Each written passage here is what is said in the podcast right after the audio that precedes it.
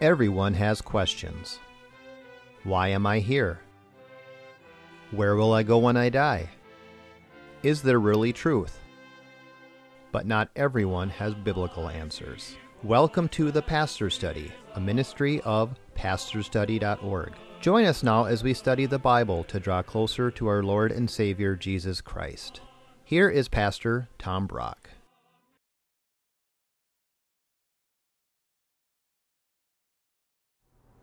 Welcome to the Pastor Study. Today we talk about Judas, the disciple who betrayed Christ. And we will learn from Judas you can have the best teacher on earth, Jesus Christ Himself. You can be appointed to a high position. He was one of the 12 disciples, but you can blow it and lose it all through your rebellion.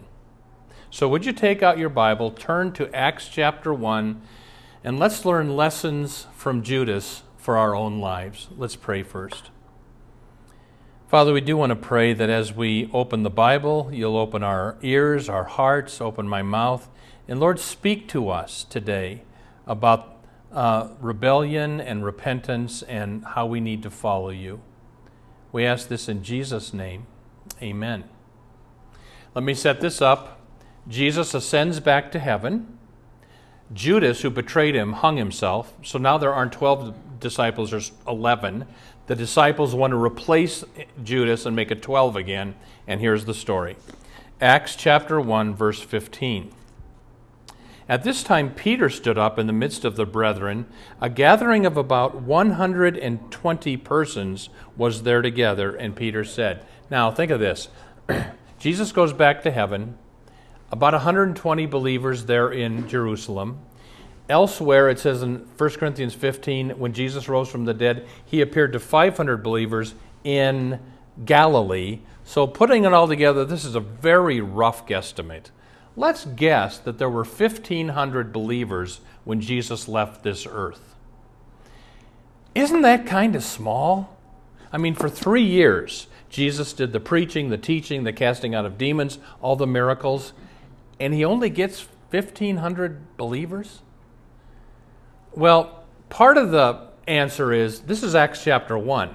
Acts chapter 2 is Pentecost when the Holy Spirit comes. The disciples get filled with the Spirit, go out and convert lots of, of the Roman Empire. It would become a mega church, but at the moment it's kind of small.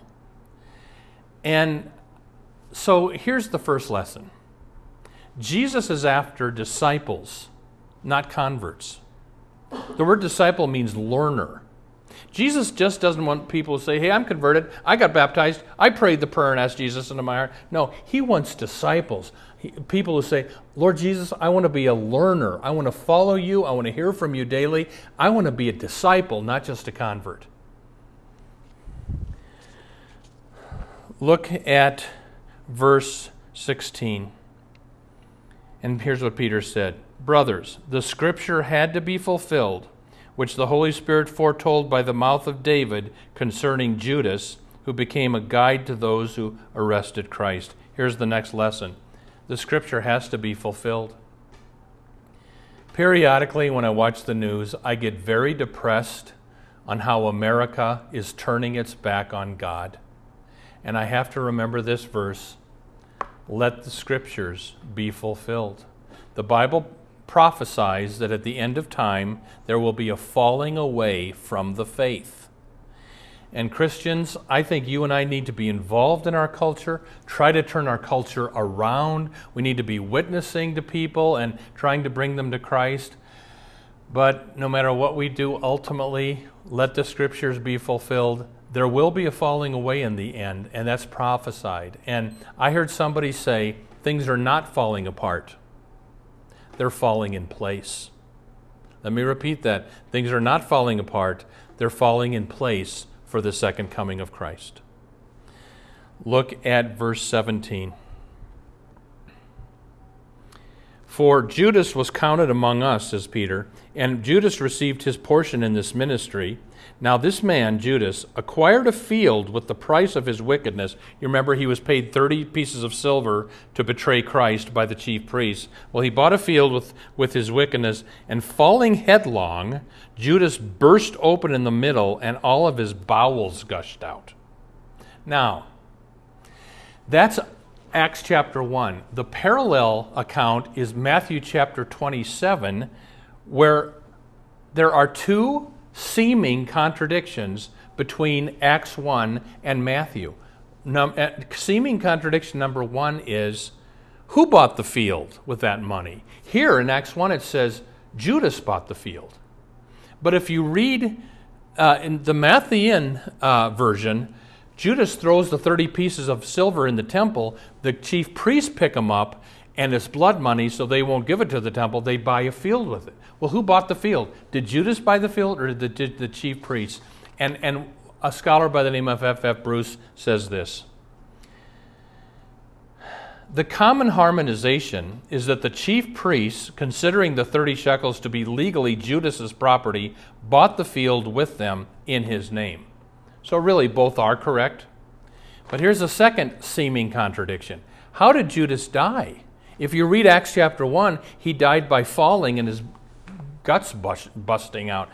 But if you read Matthew's version, he hung himself. So, which is it? Did he fall or did he hang himself?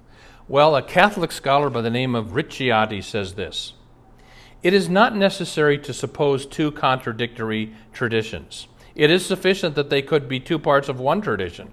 One part referred to the hanging, and this alone is reported by Matthew. The other referred Acts 1, to the consequences of the hanging, the breaking of the rope or branch, and the subsequent fall of the dead body to the ground into some ravine below, producing the macabre results described here. In other words, the way St. Augustine put these together, the rope broke.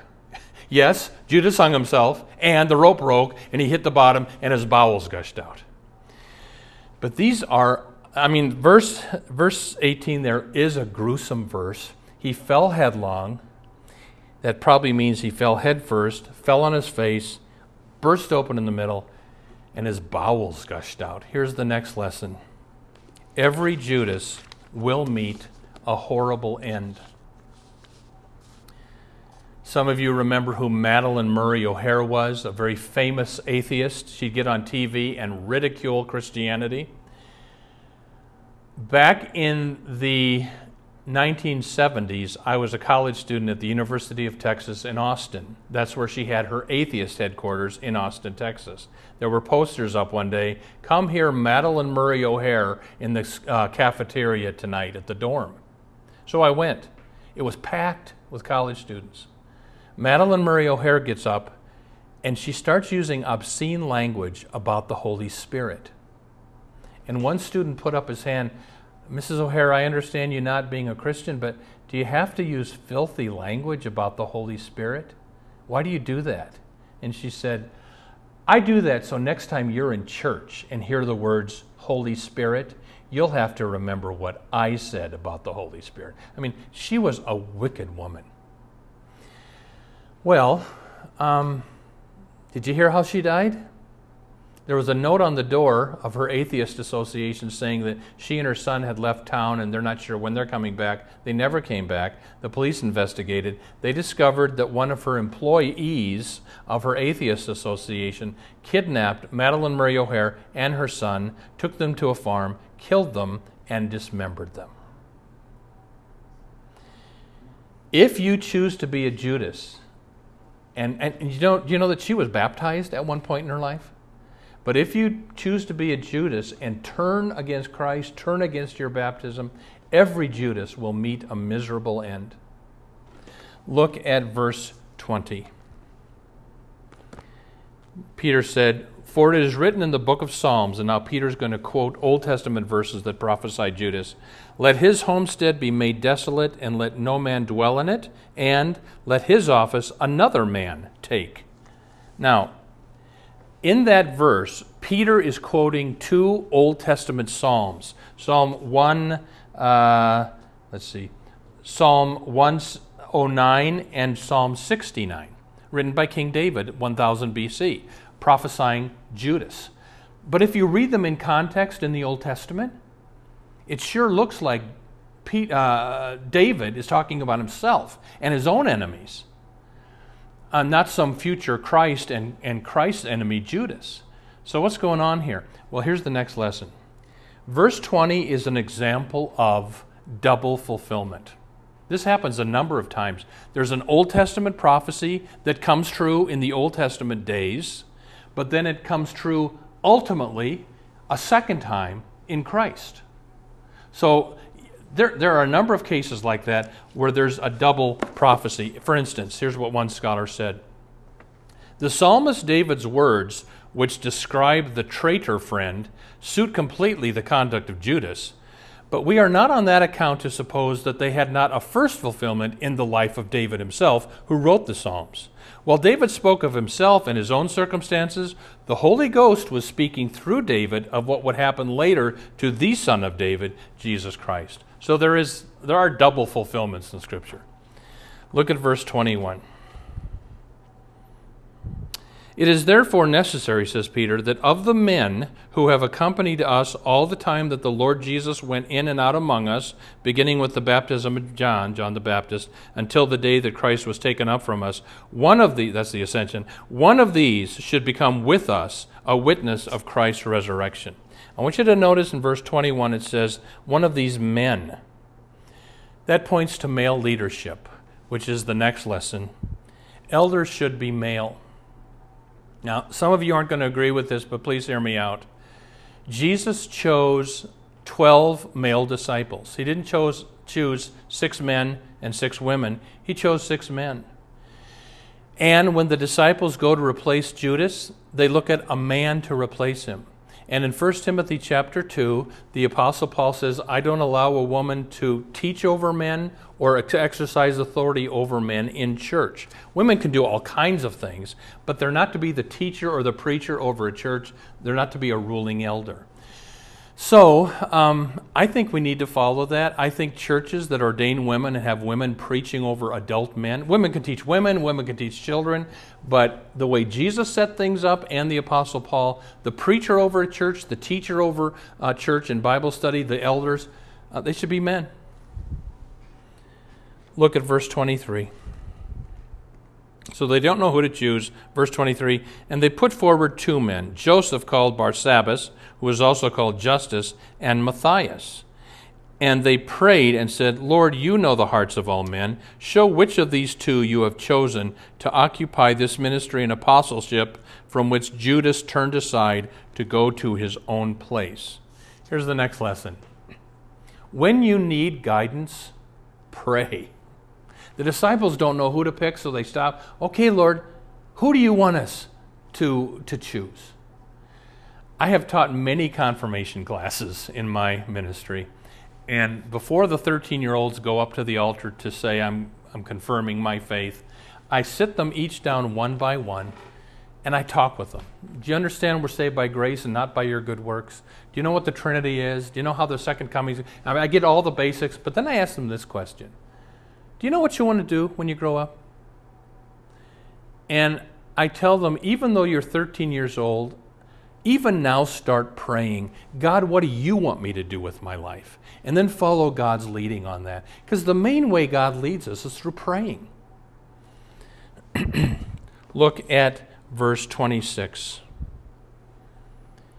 And they drew lots for them, and the lot fell to Matthias, and he was numbered with the eleven apostles. Here's the next lesson Verse 26 is the last occurrence of lot casting in the Bible. Now, it says in the Old Testament, and this is from Proverbs 16, the lot is cast into the lap, but its every decision is from the Lord. God controls everything, He controls even details. So, if you have a big decision to make and you can't figure out, is it okay for you to flip a coin? Well, let me say this. First of all, the lot casting in, in Acts 1 was not haphazard. They had a lot of candidates probably for uh, apostle, but they whittled them all down to two people. So it was not a haphazard lot casting. It, they whittled them down to two people. And I'm guessing it went like this God, we've prayed about it. Both Matthias and Barsabbas, they look good uh, Lord, we don't know who to choose. We're going to cast a lot. And they did. So again, let's say you've got a decision to make. Do I marry Judy or Betty? Well, do you cast a lot? Do you throw the dice? Do you flip a coin? I don't think so. Because let me explain the way God mainly guides us. Number one, prayer. You pray about it. God, should I marry Judy or Betty? God, what's your will? And the number one way of, to get guidance is prayer. The second way to get guidance is you search the scriptures. And the Bible says if you're a Christian, you marry a Christian. Yeah, well, Betty isn't a Christian. Well, then I guess I don't marry Betty. So you pray, you search the scriptures. A third thing I do when I'm, I need to make a big decision, I get advice from other Christians. Uh, I take it to some Christian friends I uh, respect and I talk it out with them. And what would you do in my place? So you pray, you search the scriptures, you bounce it off of other Christians, and then fourthly, you act after you do that. I'm not saying never ever in your life God might not have you flip a coin, but I'd be super cautious with that. In fact, St. Chrysostom, writing in the 300, said of this verse, his point was notice, this happens in Acts chapter 1. In Acts chapter 2, Pentecost, the disciples get the Holy Spirit. You never hear of, of, lot casting again after that point because they have the Spirit now to guide them. I think that's a good point. So be careful. In my younger Christian days, I used to do this Lord, speak to me. And I'd go, and I'd, I'd, I'd, come up with things like, and the ark was 30 cubits. You know, I kept getting, and then somebody said, you know, Tom, don't do that. That's putting the Lord to the test. Just, you know, read your Bible and pray, but don't do that kind of thing. Well, and so I stopped, but I wanted to do it again. So I did it again, and you know what the verse was? Thou shalt not tempt the Lord thy God. So you got to be very, very careful with this kind of thing. Um, well, let me close by making the main point that I want you to get. Here's the main point of, of, of the life of Judas God is sovereign over your Judas. The word sovereign means God's in control. God's in control of the lot, He's in control of, of history, writing down prophecies of Scripture that later get fulfilled twice sometimes. God is in control of even evil Judas, because God's plan was for Jesus to get on the cross for our sins and our atonement. God even used evil G- Judas to get Jesus onto the cross. So, you know, some of you watching this show have a Judas in your life. You've got an abusive boss or an evil spouse, or maybe, this has been in the news again, maybe you were abused by a Catholic priest. And, and by the way, I'm a Lutheran. I'm not a Catholic. Lutherans wear this too. People think I'm Catholic. I'm a Lutheran. But and I'm not picking on the Catholics because there are evil Lutheran pastors too. But here's my point. If you were abused by a priest, I just want you to know this. That was Judas that did that. That priest was a Judas.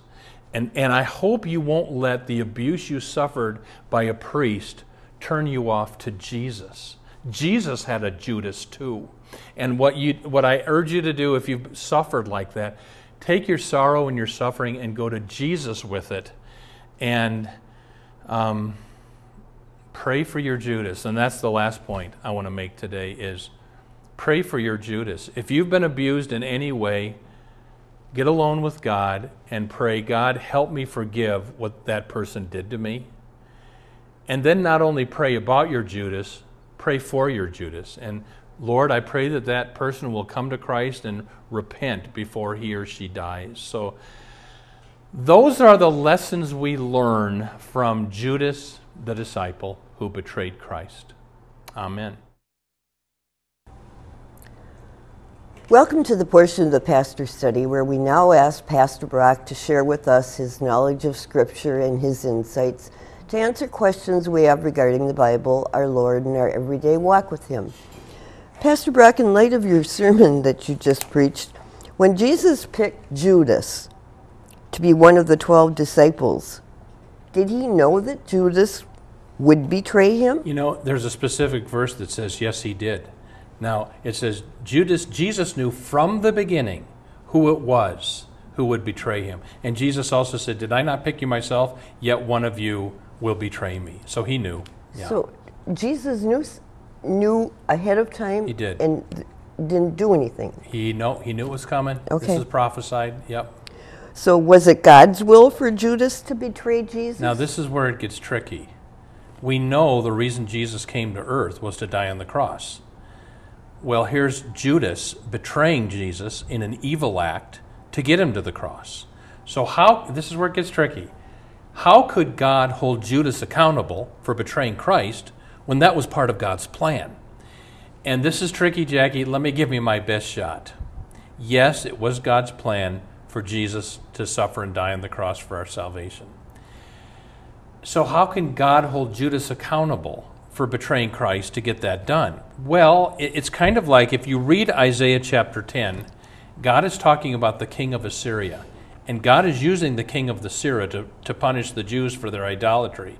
But he did not so think. In other words, the king of Assyria didn't do this to punish the Jews to accomplish God's plan. He was doing it just because he was evil. When Judas betrayed Christ, did he think to himself, well, this will help follow out God's plan for Christ's life? He did not think like that. He was doing it out of, out of his evil nature. So, yes, it was part of God's plan for Judas to do what he did, but Judas didn't do that with the proper motive at all. He did it because he was jealous and he was a thief, and uh, he was, did it out of evil motives. That's the best I can tell you. Okay, Pastor Brock, how, can you explain why do you believe pastors and elders should be men only? yeah, because Jesus chose 12 male apostles to lead the church. And then later, in 1 Timothy chapter 2, Paul the apostle reiterates that women should not preach over adult men or exercise authority over adult men. So, Jackie, uh, that's the way it's set up. I know lots of churches have women preachers over men. Uh, women can do all kinds of things in the church, but they're not to be the preacher over the church or the elder over the church. So, there, there you go. Do you believe in the equality of the sexes? I think we're equal. Male, male and female are equally human, created by God in the garden, equally human, but different. Men and women are different, and those are good differences.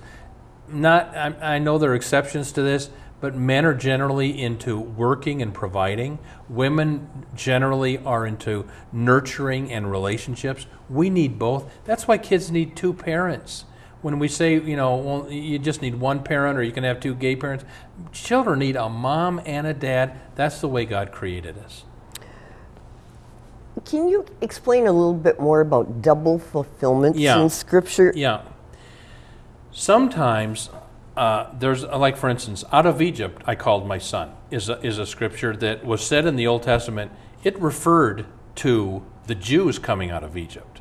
But then I think, is it Matthew or Luke?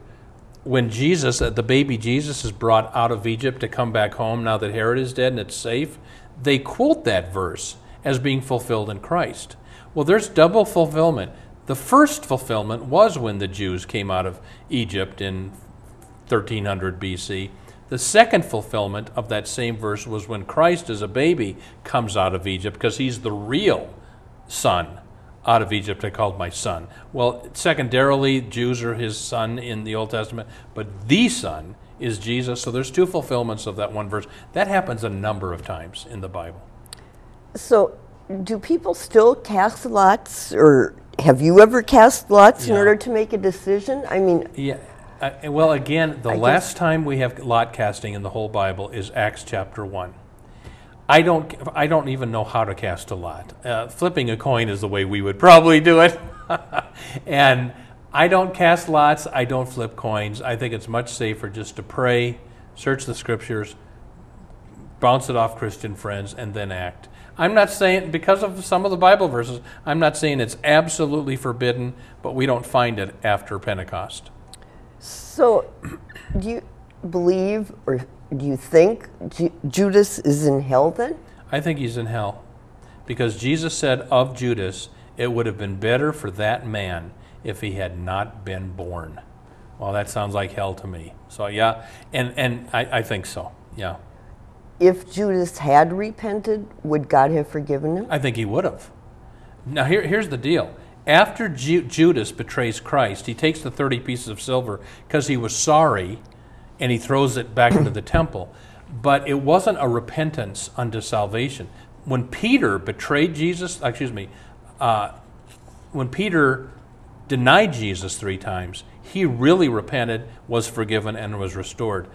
Judas never really repented. It wasn't a repentance unto salvation. He felt bad about what he did, but he didn't bring it to God and repent and come back to Christ. I think he would have been forgiven had he repented, but that's not what he chose.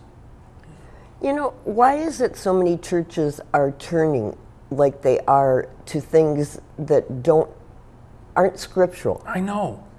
Jackie, when you and I were young, if you would have told me when I was a boy that the Evangelical Lutheran Church in America, the big liberal branch of Lutheranism, would ordain practicing homosexuals, promote transgenderism to their teenager convention two months ago, um, uh, pay for abortions with offering dollars. I mean, we would have thought absolutely not. But some liberal denominations have become that evil.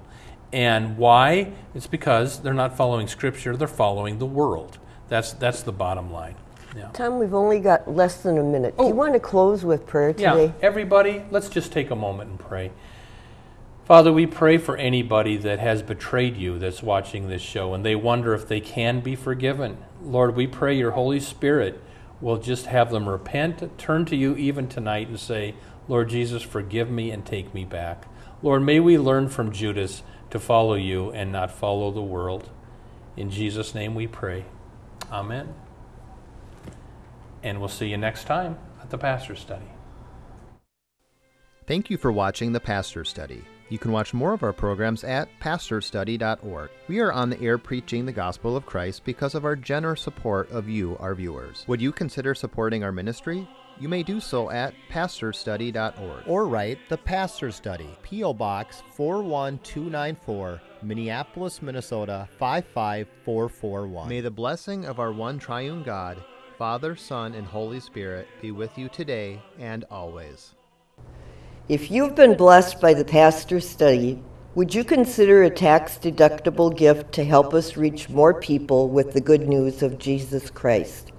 You can donate at our website, pastorsstudy.org, two S's, or mail a check to the Pastor's Study, P.O. Box 41294, Minneapolis, Minnesota 55441. May the Lord bless you and have a wonderful week.